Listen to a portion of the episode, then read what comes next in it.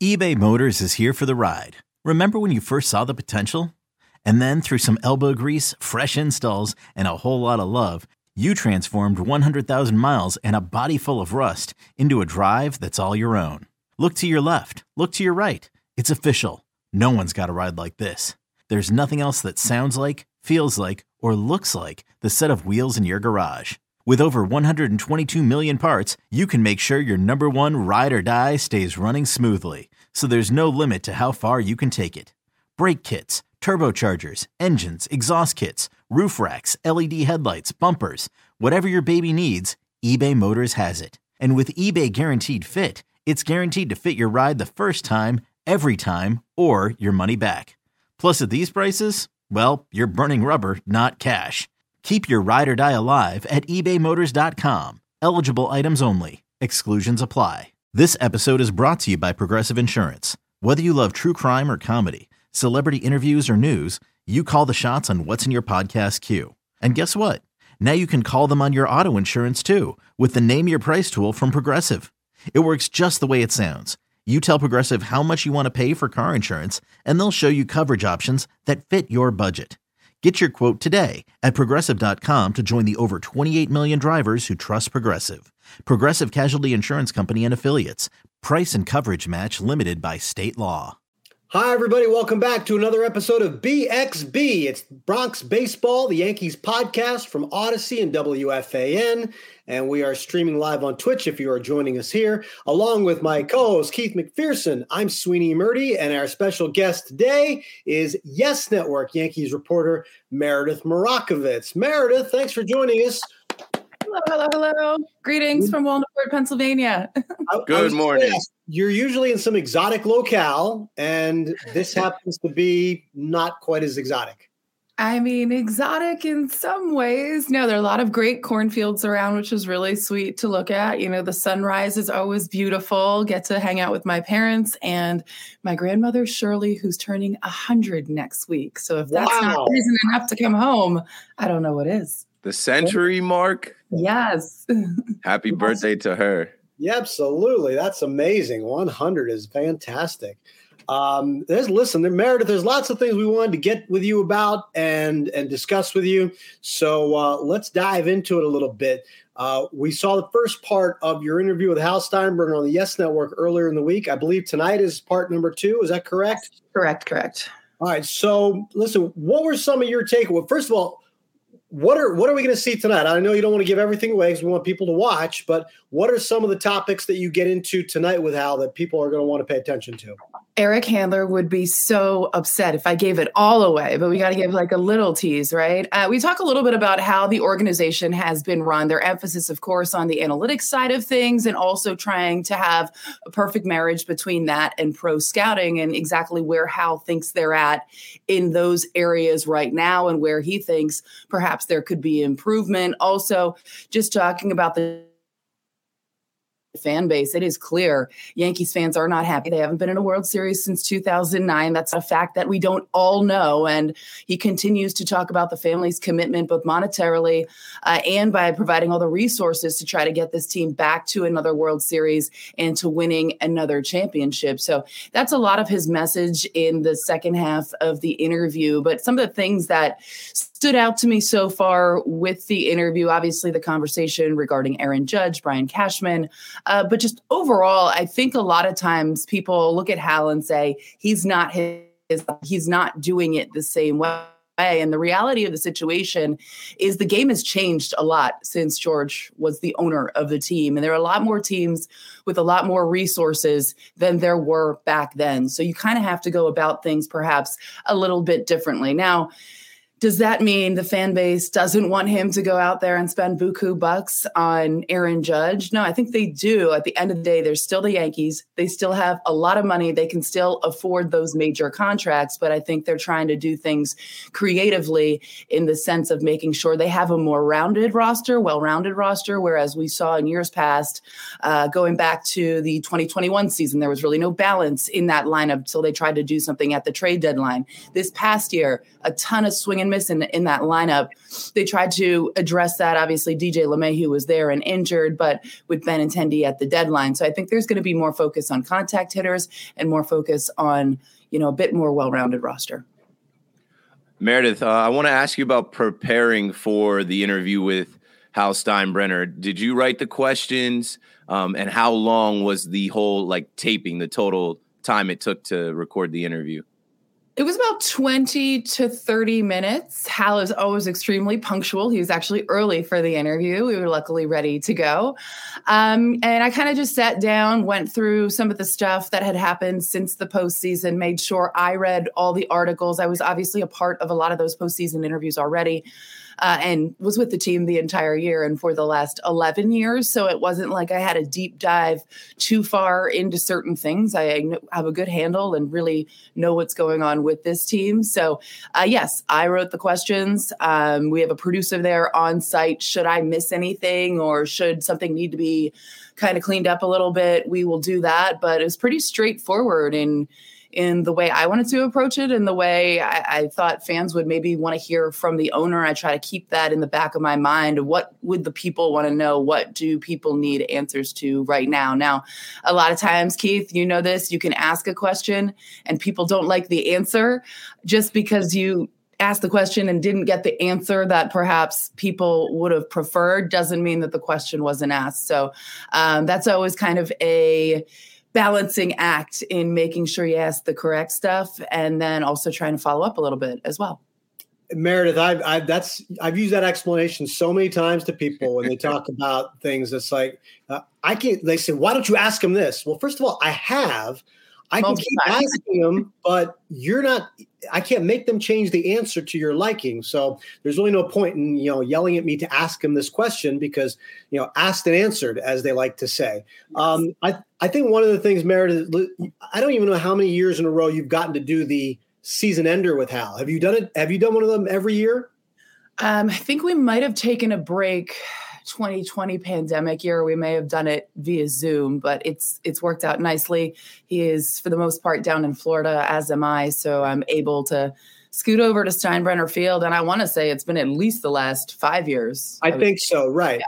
so I, I, guess what i what i wanted to know is how you feel uh, like you you get a little bit more closer access to hal even if it's the 20 or 30 minutes at a time than most people do so I'm wondering, like, how do you feel like his tenor has changed over these last few years? Because one of the number one questions that I get a lot is, you know, why doesn't he care as much as we do? Why doesn't he seem to be? And and you kind of address that because people equate caring to firing everybody and making big changes. And I know that's not the case, but I'm curious as as you see him, just kind of like how he how he you know mannerisms and how he answers the questions over the last few years do you can you give people a sense of like yeah he does care he just shows it differently oh, maybe yeah, you I think, I think he cares tremendously. I think he is bothered by the fact that this team hasn't found a way to win and why they haven't found the right formula to be able to get it done over the past couple of years. And I even think in this past interview, you see him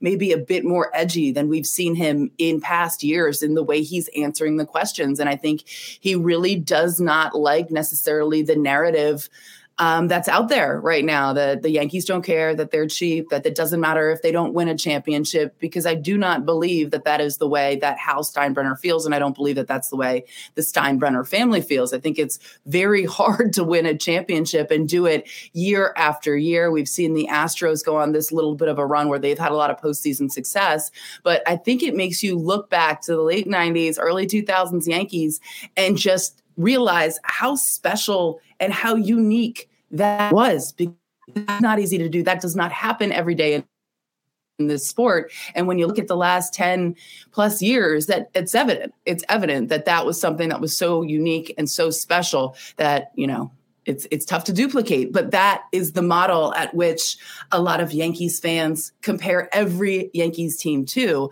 So when the bar is set so high and i'm not saying it shouldn't be expectations should be through the roof when it comes to the new york yankees. When that bar is so incredibly high trying to match that on a yearly basis is not easy. Something that stood out to me and i think other fans was that how kind of alluded to wanting to see Oswald Peraza and Anthony Volpe in the middle infield. Did he misspeak or was he trying to hint at a potential for them to be uh, the starting shortstop and second baseman, or them both to be competing for the shortstop position? Uh, what did you think? I mean, I know it's produced, I know it's cut up and clipped, but you were right there asking the question. Uh, how did that come off to you? I can tell you that was not produced or cut up that answer by any stretch of the imagination. And I, it did, I wasn't necessarily taken aback by it because we have seen a little bit of Peraza. We have seen a little bit of Cabrera. Cabrera has certainly played extremely well, Peraza, when given the opportunity. And it's an area where they'd like to see more. And I think it's very clear from the ownership side that they think maybe those guys can be impact players next year. And perhaps they are ready. I think they go into spring training with the plan. I think they go into spring training with the idea maybe one of these guys can win that spot. And I think you even go back to last year when you had, you know, major free agent shortstops on the market. And I think some of the hesitation was, well, we have these guys in the pipeline. We're not sure if we want to pull the trigger on a guy like a Carlos Correa. Now, should they decide that these guys aren't ready, what is the plan if you go into spring training thinking that those are going to be the options? Well, then you're you know, you're backpedaling a little bit, but I think he firmly believes that those guys could be staples in the middle infield. If not next year, in the very near future, they are going to get significant looks. And I think the fan base is clamoring for him. And then from the perspective of these guys are young, they're exciting, and they're cost effective, I think you look at that as well and say, okay, now can we do some other things? Can we go get more pitching? We're going to need a ton of bullpen help after last year. And oh, yeah, what's happening with Aaron Judge? Yeah, and we'll get to that. And um, you know, Keith, I kind of read it the same way Meredith did, in that you know these guys are going to get a chance but it would be a mistake, I think, to just jump right in and say uh, Oswald Peraza is a shortstop, Anthony Volpe is a second baseman, and that's that. I mean, you're asking for things to potentially go awry. I think we've seen, you know, we've seen it happen when you rely too much on young, inexperienced players right away and ask them to do too much. But I, you know, I think Peraza's it's Peraza's job to lose in spring training, and Volpe, who only really touched AAA, uh, will get a chance to uh, get a finish off a little bit more seasoning and maybe join them at some point during the year. Is how I think it uh, ideally would play out for them. Um, but part of having a young shortstop is having veteran group around him. And the Yankees made a pretty big move by bringing back Anthony Rizzo. Uh, having an experienced first baseman and a good defensive first baseman for a young, inexperienced shortstop is probably a very good thing, Meredith. And on top of that, you see this, I think, more than anybody his impact in the clubhouse and his impact as a leader amongst that group.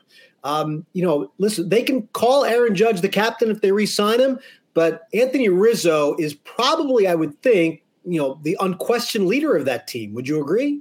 Is a major, major voice in that clubhouse. And look, he's one of the guys that has been there before. He has won a World Series. The guys in that clubhouse certainly listen when he has something to say. And Sweeny, I- am with you. Like, this is a move that made a tremendous amount of sense to me. The only X factor or question mark that I would have about it is the back issues over the past couple years. He said that is not an issue anymore. He believes that's behind him. That's something that we certainly will keep an eye on. Uh, but aside from that, he add some balance to that lineup. He's a guy who has a plan when he goes to the plate, and we've seen the difference when he is not at first base. He makes an impact there. And then you mentioned the leadership in the clubhouse. I think that's so valuable when you're trying to attain the ultimate goal. Having somebody that has been there before, that is a voice, a voice of reason sometimes uh, when things are going poorly, because it's easy to get along when everything's going well, especially the beginning of the season. But when you have to overcome some adversity, which inevitably every season in some way you will have to come some type of adversity. To have a voice like that in that clubhouse is invaluable. Yeah i look at rizzo as a guy that helped the cubs win a world series after 108 years. Can't be that much harder to get it done in new york. Um, now going back to hal's conversation right uh, i actually was on air at wfan until 7.30 and i was able to get off and watched the interview as I was walking to the train. And okay, the next day, screaming? were you screaming at the screen? Were you liking what you were hearing? Where were we no, at? Because I, I know you like live and die with the with the pinstripes. It's kind of like, yeah, all right. Crazy people on the subway talking to themselves. That's what he was. if you were looking at me, I'm like, what do you mean consider Aaron Judge's captain? Um, so uh, the next day when I got on air, I said, man, actions speak louder than words. And now we're in this Twitterverse where there's fake accounts twisting some of Hal's words, right? Um, someone put out a, a quote from Hal where it was along the lines of something like, oh, we'll sign Aaron Judge if we have room. Um, there was another right. quote where they were kind of like embellishing on what he said, and they're like, um, yeah, we got the money to sign Judge and we won't be outbid. Now, he didn't say that, but his actions speak louder than words to me because we also heard on Monday that the Astros were targeting Anthony Rizzo. He was their number one target. And immediately Hal's like, no, that's our guy. He's re signed. And it was for Yankees fans. I got on air the next day before they even finished my intro music. I was like, let's go, Yanks. Like it was a big pick me up. So um, now we're going into this like uh, Aaron Judge sweepstakes. Rizzo makes us also feel like we're closer to landing Judge because we know they're friendly.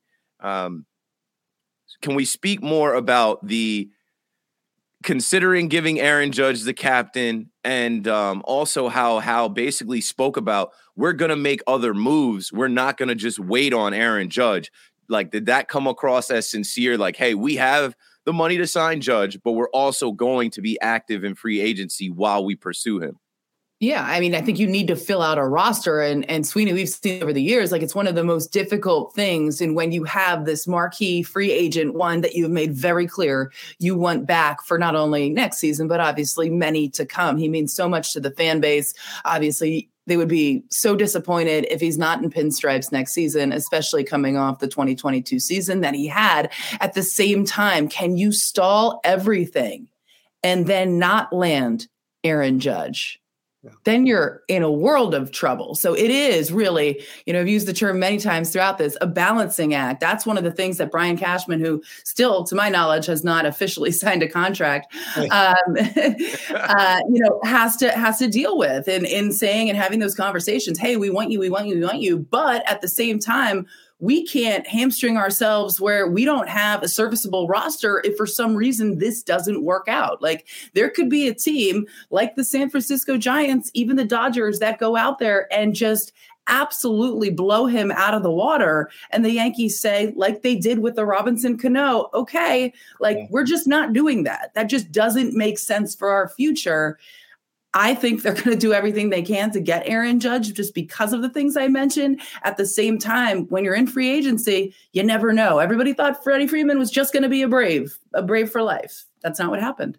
Yeah, and uh, I think the Yankees are kind of in, a, in an interesting spot here, Meredith, because you know we entered the baby bomber era in 2017 trying tried to ride that through. You mentioned earlier like what an advantage it is to have young cost control players and that's what the yankees were trying to get through and win championships with that group uh, but now they've left that cost control uh, era uh, with the, that group of players, and obviously Aaron Judge is going to cash in. We've seen, you know, Gary Sanchez got jettisoned in part because he started making too much money for the produ- production he was uh, giving. Gleyber Torres might find himself in that same boat, but the Yankees are probably in a spot here where we haven't seen in almost 10 years because when you mentioned Robinson Cano, it was that same offseason where they signed Tanaka and Ellsbury and McCann and Beltran, right? They went full force. They pivoted hard.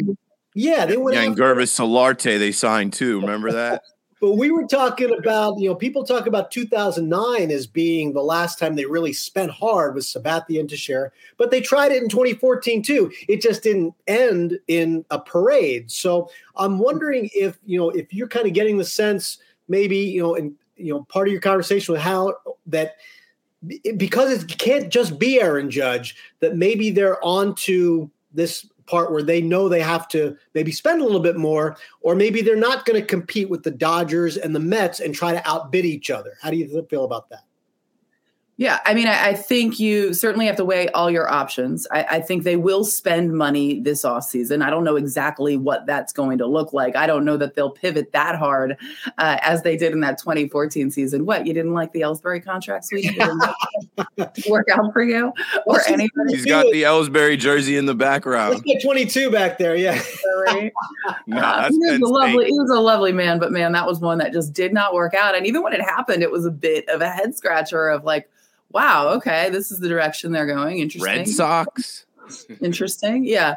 Uh, but I, I, do think there's a plan. I do think they realize that they need to spend money. I do think there's somebody across the way that is going to continue to spend money. And I think that probably puts a little bit of pressure on the Yankees to, to be that team that goes out and gets some marquee players. And, you know, at the end of the day, the only person that knows where Aaron Judge is going to land is going to be Aaron Judge. Now, I'm hosting his charity event tomorrow alongside Suzyn Waldman.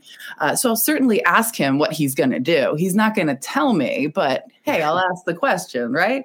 Uh, maybe give you the answer that everybody wants, Meredith. I don't get the question 14 times in a row if you have to. He'll be like, "You are now cordially uninvited to host this event tonight." uh, but it should be a fun one. But uh, I know that's going to be the topic of conversation, guys. I have to tell you, it's so crazy. People are so in on this. I was coming back from oh god i don't know one of one of the 97 trips that i've taken within the last three weeks and twice we had people from tsa just say hey i knew that was you. What's up with judge? Is he signing? Like, it is crazy. Anywhere you go people want to know. And unfortunately i don't have all that much more to tell them other than they're trying. They want him. They are hopeful that he is back and in right field for a very very long time. Yeah, you're stealing that out of my playbook. I do this exact same thing. It's uh, yeah. that's this is what happens, Keith. You know, I, and I think I mean, you you probably found this too. They're going to ask you all the same questions. You got to prepare for all the same answers. they don't ask me anything. I'm usually ducking and running and out of there. But um, so, uh, and Judge is just going to say to you, Meredith, he's going to say, "Yeah, yeah, you know, well, uh, we're going to see how things play out." And he's not going to give you any kind of answer. He's earned that. This is his one chance. You know. Yeah. Yeah. Yes. And, and along those lines, I've been speaking about how Aaron Judge has hit free agency after this 62 home run, uh, you know, chase for the triple crown, huge year. And he owes it to the Players Association and the people coming after him to test free agency and actually go around, see how much he can get, how much he's worth, and sign the biggest deal. Like that's part of it. Uh, these players fought for free agency, fought to be able to do this, and now uh, Ken Rosenthal's article comes out last night while I'm on air around like uh, 10:30 or 11, and there's talk about I guess tampering. It's uh, MLB investigating the Mets and Yankees for improper communication about Aaron Judge, and you had your interview with Hal Steinbrenner. You couldn't ask this question but I think it's kind of interesting because most of the hosts, even like our Mets fans host at WFAN, they've stopped talking about the Mets getting Aaron Judge because there was kind of like a handshake deal that we knew of between Hal Steinbrenner and Steve Cohen. Hey, you're not going to go after Edwin Diaz. We're not going to go after Aaron Judge. You're not going to go after Jacob DeGrom. Like, we'll do you a solid type of thing. Uh, I guess now the question for you is what do you think is going to come from this? Do you think there's going to be like, I don't know how it works. And Sweeny, you can weigh in too. Like, does the Players Association, in conjunction with the MLB, work with them to investigate this and then punish the Yankees and or the Mets? Like, I don't know. This is like in the NBA when they have tampering, um, you can lose draft picks, you can get fined but I don't know what comes of this. I don't know. I think it's going to be a great topic today for New York radio because it's Mets and Yankees fans coming together like, hey, we're in trouble. Now we're in it together. Go ahead, Mo. I was going to say, now we're in it together now. Um, yeah, I, I mean, it is certainly a touchy subject that certainly was not necessarily out when uh, I had done that interview, but we are not going to know for, I'm assuming, quite some time what the findings will be of that. And Sweeny, I'm sure you can weigh in a little bit more, but you know, any player wants every team involved, and it is their right to have every team involved. So certainly serious allegations. And I think, listen, and it's something that I, I talked about last week uh, is that you know when when you hear even whispers that there is some sort of handshake agreement, well, the players usually going to say, that sounds very collusiony to me. Okay. And that's a history lesson that everybody needs to know uh, because of how seriously damaged uh, the relationship between owners and players. I mean, it has everything to do with all the animosity that we saw a year ago. Uh, you can trace it all back to, you know, there is not a lot of trust between the two groups, which is why it ended up where it did. Um, you, are not allowed to depress this. This goes back to even not that far back either. Remember when Brian Cashman said the Yankees were not in on Bryce Harper because they didn't need an outfielder, and the very next day he said he backtracked it by saying we're a fully operational Death Star. It's because it is written into the CBA collective bargaining rules that you are not allowed to depress a player's market. Um, you know, you can't say you're out. You can you don't have to bid on him, but you can't publicly say we're not interested because that affects the player's market. So that's why you get a lot of these weird answers where nobody really answers the question because they're legally not allowed to. And I haven't seen Ken Rosenthal's piece yet, but Keith, this is the kind of thing that you're talking about. You're not allowed to bring a player's market down. And when the Mets say they're not, if they even hinted that they're not going after Aaron Judge, or if the Yankees even hinted they're not going after Edwin Diaz, and they never really had the opportunity because he signed within that uh, early window. Um, you're you're bringing the players' market down. The players' union, I know for a fact, had paid attention to that even before any of us did. Yeah. Okay, picture this: it's Friday afternoon when a thought hits you. I can spend another weekend doing the same old whatever, or I can hop into my all-new Hyundai Santa Fe and hit the road. With available HTRAC all-wheel drive and three-row seating, my whole family can head deep into the wild. Conquer the weekend in the all-new Hyundai Santa Fe. Visit HyundaiUSA.com or call 562 for more details. Hyundai, there's joy in every journey.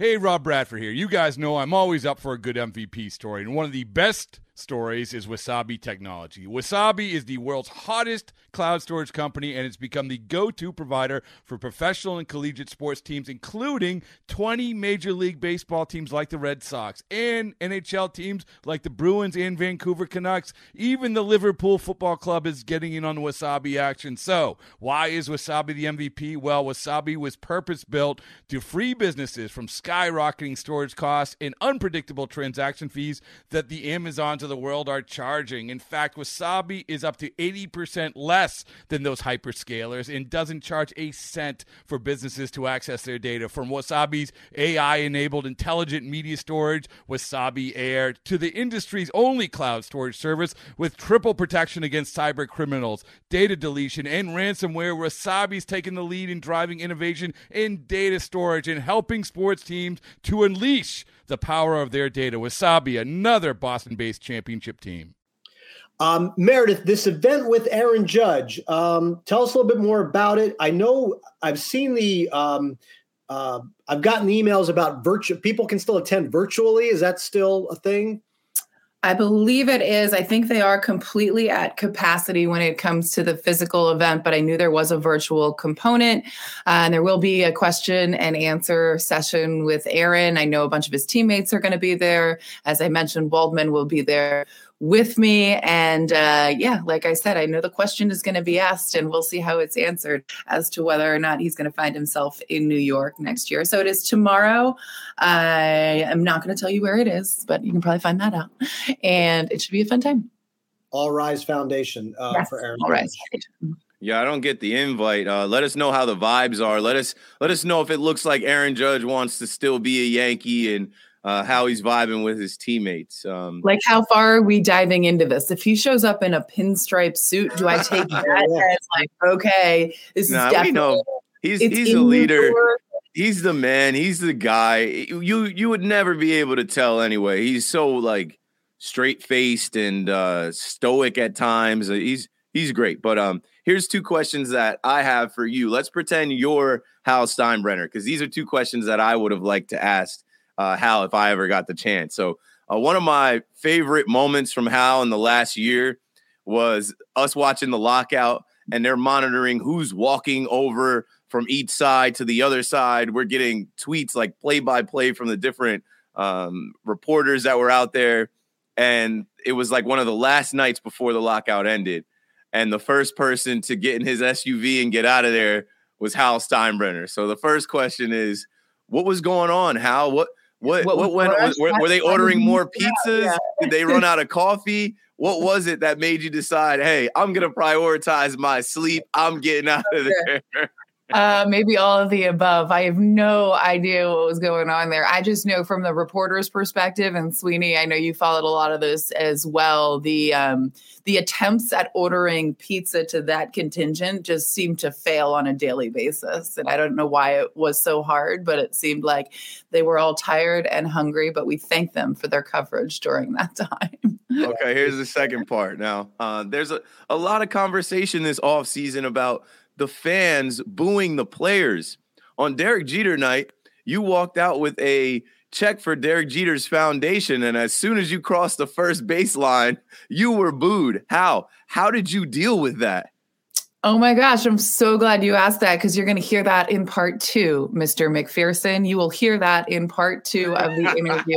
a question that had to be asked and a question that really is on the fans' minds. Hey, do you hear it? You hear it. Does it mean anything to you? Does that bother you? How do you feel about that? Does that make you want to change the way you operate or do business?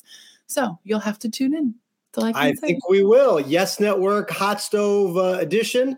It's coming up yes. Thursday night. I think it's six o'clock uh, on Yes Network. Is that right, I Meredith? believe we are six today. Yes, it, okay. it jumps Great. around a little bit.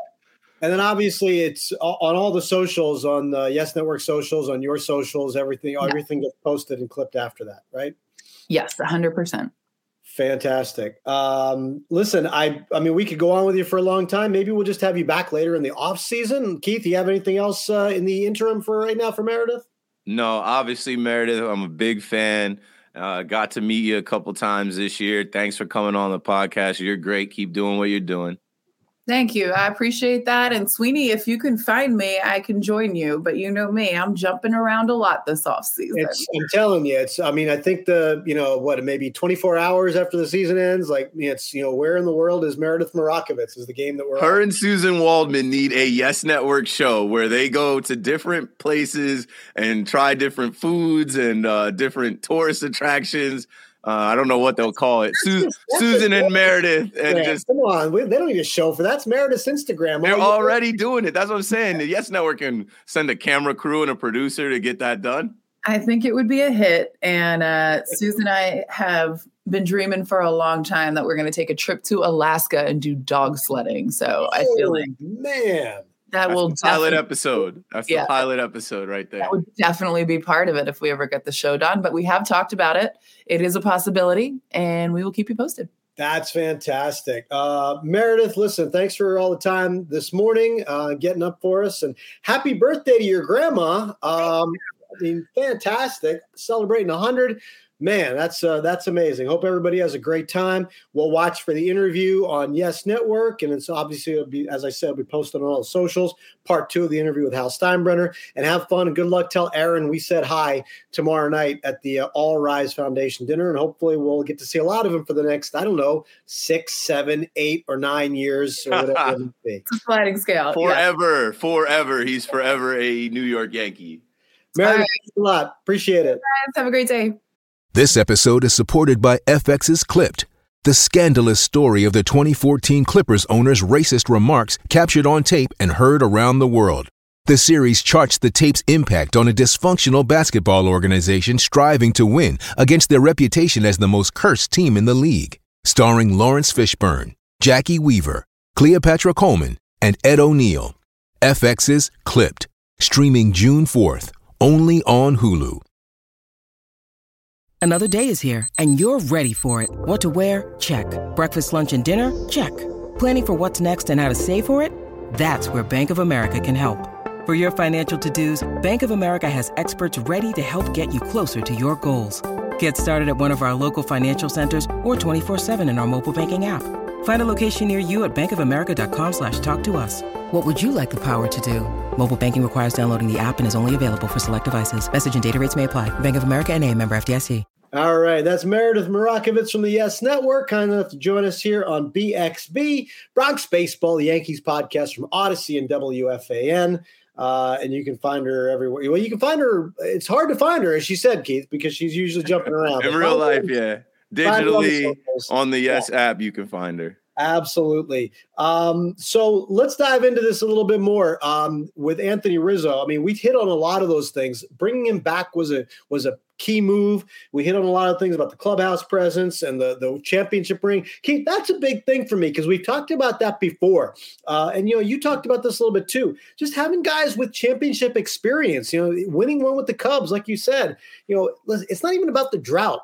It's the for me. It's the fact that the Yankees have always had guys who had rings. Yeah. Right. And like you had leaders who said, I know what it takes to get to the World Series and win it. And they don't have many of those. Last year, there were only three players on the roster that had a World Series ring. One was Aroldis Chapman, one was Marwin Gonzalez, and one was Anthony Rizzo. Rizzo's the only one that I think, you know, of those three coming back, obviously. So I think it was important. If I did my quick research correctly, I've come up with only two seasons in the last hundred years of Yankee baseball in which they didn't have a player who won a World Series ring. 1970, 1974, um, kind of lost years for the Yankees. But otherwise, there's always somebody on the roster who knows what it takes to get to the finish line. And that's why I think it's important to bring Rizzo in.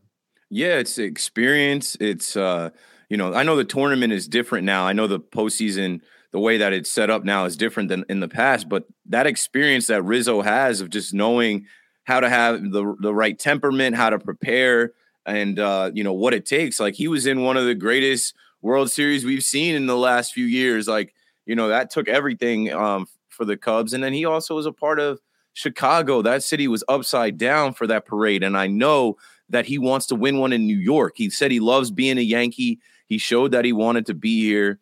He handles the fans perfectly fine. Like I never hear him say anything about the fans and the media. He speaks well to the media. And like you said about having a ring, uh, you were in the captain doc. Derek Jeter talks about how in 2000, right, these guys leaned on each other and said, Hey, we've done this before. Yeah.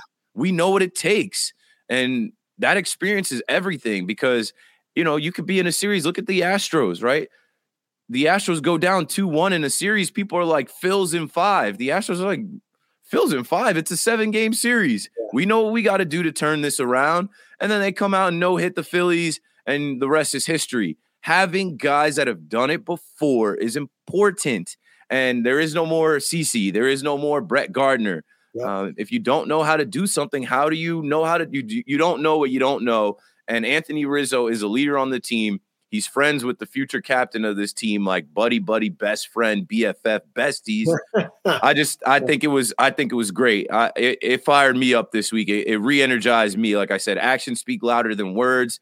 I didn't even give that Ken Rosenthal report that oh, the Astros' number one target is Anthony Rizzo because they're losing Gurriel and Trey Mancini. I'm like, okay, that like you think Rizzo wants to go over there? He sees how hard these fans go, how these fans hate Houston and I feel like he's already got the the Yankee blood in him. So it's great to yeah, have. Great, but listen, business is business, and I thought I thought it would have been bold move on the Astros part to say, all right, Anthony, here is a five year deal. They don't move like that. That and, and that's something I was thinking too. Right, I'm like, right, because they listen, they let Correa go, they let Springer go, but they've got money to spend now. First base is a giant hole for them as they discovered. So they don't have a GM. They don't, they don't have a GM. Right pretty bold, I think, for them to make a play to force the Yankees to maybe giving them a deal that that you know that they didn't want to, but obviously it ended up being, I think, a pretty solid deal for both teams, uh, for both sides, I should say. And um, I think the idea, and we mentioned it earlier, I think it's really important with a rookie shortstop to have a guy over there at first base who knows what he's doing. Rizzo cleans everything up. And I make sure I say that. I'm like, you know, it, it's great to hit home runs. And it's going to be great when they ban the shift to see him uh, get some singles and some knocks that, you know, would have been taken away with that extra guy in the outfield. Yeah. But uh, please do not forget that man is gold glove over there.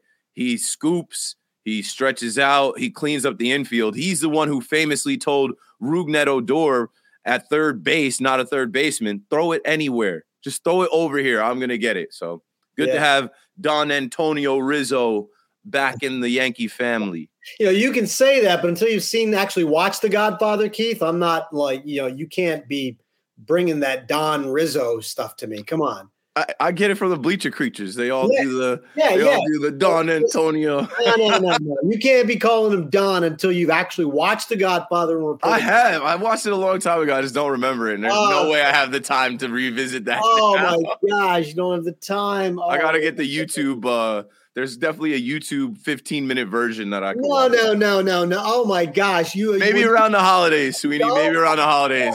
Are you you're kill- a 15 minute version of The Godfather? and you I need the spark notes of good? it. I know I watched it. I know. I, I know I watched it years ago. Okay, okay, that's fine. You've actually seen it, but don't tell me that you're going to catch up on a 15 minute version. I There's mean, gotta be. There's gotta be a, a fast No, version no, where it just, no. just Like, gives you the highlights. what moron did that? You, it's Somebody a did. masterpiece. Everything in, in this digital age now you can digest quickly. Uh, Our social media is all like 15, 30 second clips, and it's like, oh, that's enough for No, me to no, no, understand no. what happened. that is listen. If you think you're going to reduce The Godfather to 15 or 30 seconds, let alone 15 or 30 minutes, no, no, no, no. Like it's a three hour classic that you have to watch, and then watch the, the even longer Godfather Part Two. Okay, you need all of that. Ain't Trust me. nobody got time for that. I don't got Oh, dude, I barely got the time to sit down and watch a three and a half hour baseball game. Yeah, and you don't always like how that ends, right? You're like, boy, that was a waste of time. Yeah, many times. Three hours of this, it is not going to be a waste of time. Okay, I'm just tr- and plus, this is always. I, I like to think that I started this tradition. Okay, because me and my cousins would get together on Thanksgiving and we bring the DVDs and we would instead of watching, you know, we got kind of got tired of watching the Lions and the Cowboys, so we would pop in the DVDs of The Godfather and like this is our Thanksgiving. All of a sudden, there's a couple of TV networks that if you pay attention on Thanksgiving Day and Thanksgiving weekend, USA, they're playing The Godfather. They're playing Godfather Part Two. It's like, hmm, where'd we get this idea? I think they stole it from the Murti family. You never know. There might be a mole in the family going back with that info. Like, hey, I got Oh. an idea. No, no. All right. So listen, where are we? The latest, the latest on Aaron Judge is, as we talked about with Meredith earlier, that there isn't any latest. That he's going to make his decision. And Anthony Rizzo even talked about this because he was asked about this on a, uh, a Zoom conference call with reporters after they announced his contract. You know, he because the insinuation was, as you kind of talked about, you know, these two BFFs are now both coming back, and you know, Rizzo is kind of quickly to quick to downplay that. He said you don't have to be on the same team to be best friends, um, and he also said that this is really about, and I totally agree, the best decision for Aaron Judge and his wife. This is your one chance in your life, in your career, where you're going to get to decide where everything goes from here, where you're going to live, where you're going to raise your family, and what you want the rest of your life to be. Now, I think we all agree that it would look great if he's a New York Yankee, but he gets to make that choice. He has earned the right to make that choice, not the rest of us. And as as Rizzo said, he's really not going to try to put pressure on Aaron Judge. He's just going to tell him do what's best for you and your family. And I think we all hope that that ends up being the New York Yankees. Yeah, Rizzo knows what to say, like Cashman knows what to say, and you know the rest of these GMs and guys got to know what to say in the media. I I look at it like this: he did mention that uh, you know this is rare air. Not many guys get to this level after historic season like that. Like you know this is great for him, and they are friends. So I'm sure he wants his friend to get the bag, the biggest bag he can get. but uh, at the same time, I'm telling you, these guys are all in on winning a World Series in New York. They know what will happen. They know how close they were.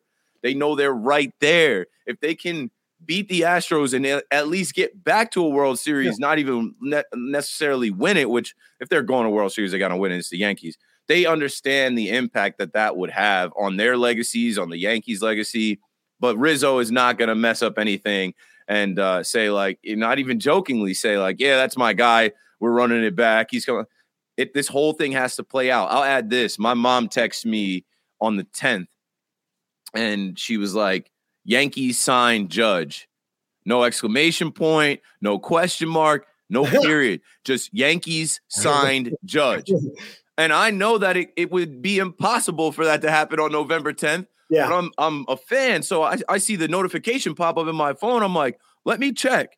And I go and check Twitter and I'm like, Keith, you're an idiot. You know that like this thing is going to play out over time. It wouldn't be done that fast. And so I said to my mom, "Where'd you get that from?" She's like, "Oh, I don't know. I read it on Twitter." I was like, "Ma, you have to chill with reading things on Twitter right now. You can't decipher who is who, what is what. And I know you're not clicking on their verified badge to see if they got a Twitter a Twitter blue verified badge or if they're an important person in media or news or whatever. So uh, I know this is going to take a while. Rizzo knows it's going to take a while.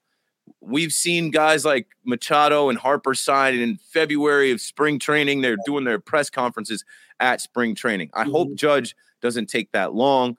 But uh, now there's a new wrinkle with this, um, you, you know, improper communication, yeah. and we'll see what comes from that. But I, I, I do want to see, like, I, I don't care. I want to report that Aaron Judge went back home and saw the Giants and they wined and dined him and showed him everything. Like, I want that for him. I've spoken about myself with my recruiting visits. I took one recruiting visit mm. playing high school football. You get five. And I saw one campus, James Madison University, and they showed me a bunch of things. And I was like, that's it. I don't need to see anything else. And then I transferred out of there in three semesters. I should have went and saw everything. I should have went and taken in everything. And I hope Judge does that. Go talk to these mystery teams Go talk to whoever it is. But at the end of the day, Hal Steinbrenner pretty much came out and said, you know, we're going to do what it takes to sign our guy. And that's the biggest thing. He's our guy. It isn't like we're going out and trying to get some guy we don't already have a rapport with. I thought you were going to tell me that like that was your mom's way of saying like like that's what she wants to happen. Yankees sign Judge. Like, go do it. Like, command a command, Keith. Make it happen. Yankees sign Judge. Like speaking it yeah. into existence. No, yeah. she she was saying it to me. Like, I read this. Is this true? And I'm like, do not do not text me something like that because my immediate reaction is oh, like, oh, I want to see the details of the contract. Let's celebrate.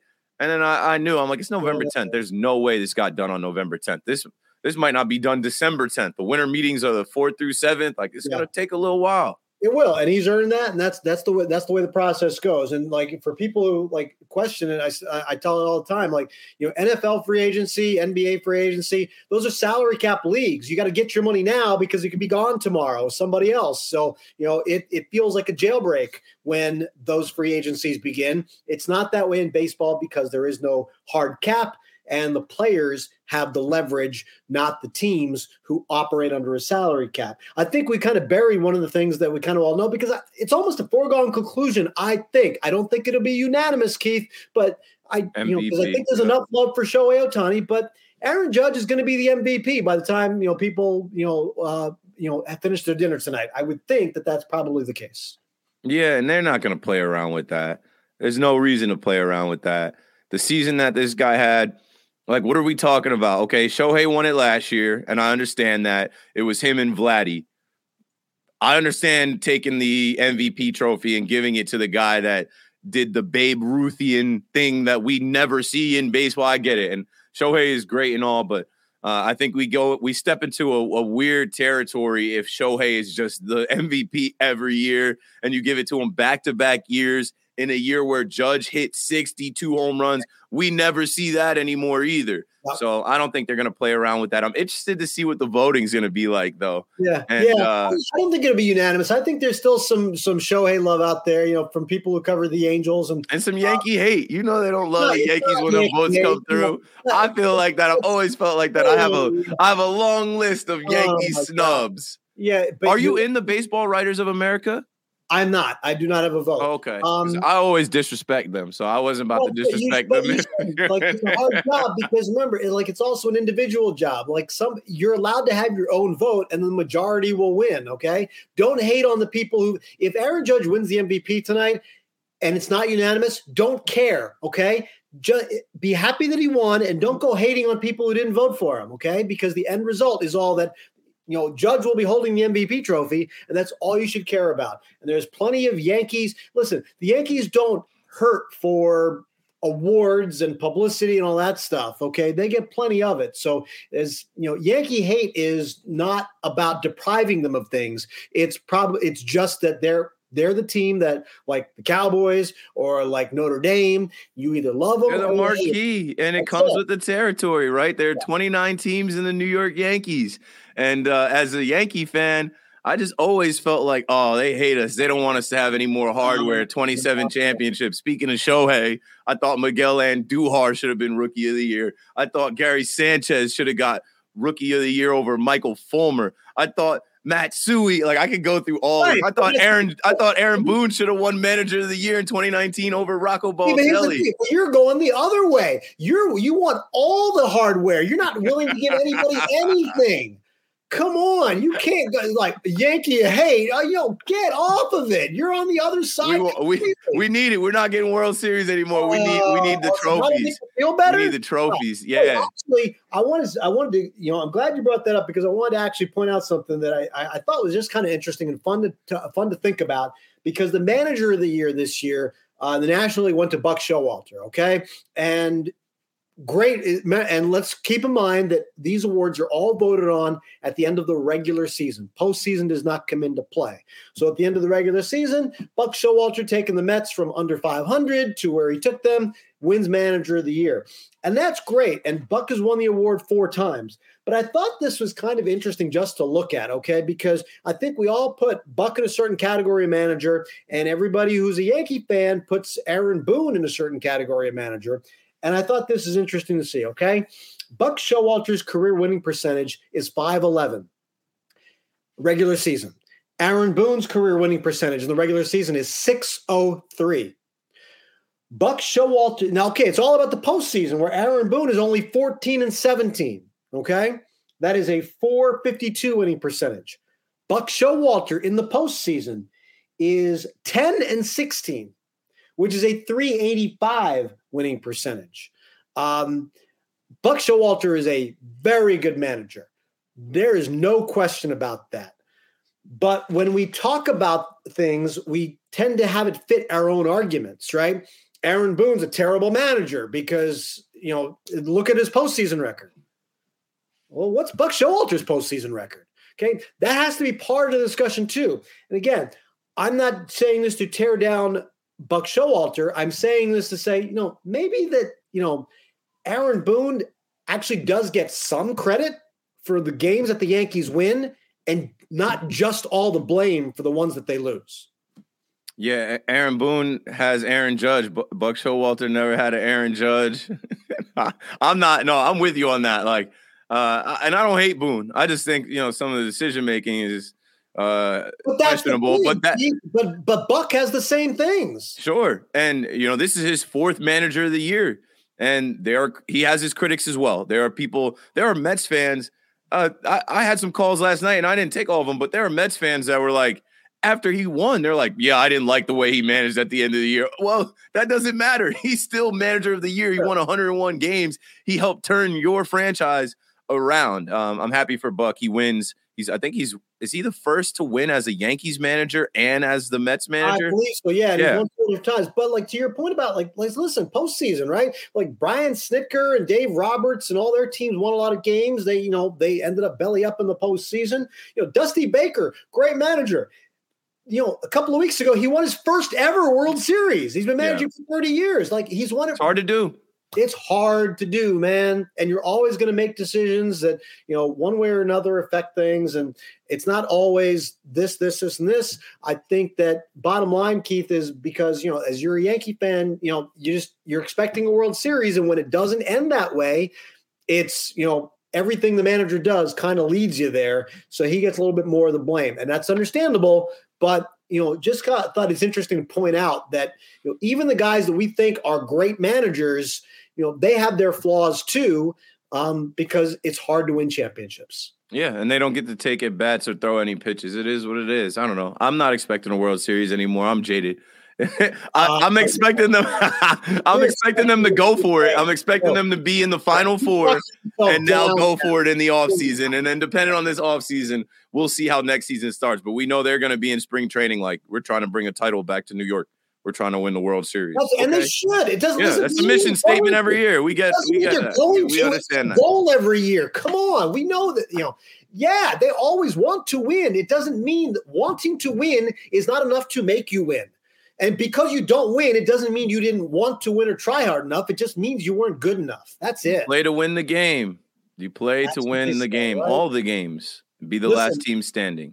We've got th- thanks to Meredith Marakovits for joining us. Uh, we've got another one coming at you next week. I think probably a day early because it's Thanksgiving, and another special guest hopefully lined up for that one. Uh, make sure you go back into our archive. Our last episode, Nick Swisher, a lot of good stuff there. BXB is available from Audacy. It's available anywhere you get your podcast. Make sure you subscribe, rate, review, all that fun stuff. You can do all for free uh, anywhere you get your podcast. As I said, uh, from Audacy and WFAN. Uh, thanks to Meredith. Thanks to our producer, Ryan Chichester. My co host is Keith McPherson. I'm Sweeny Murti. Thanks for listening.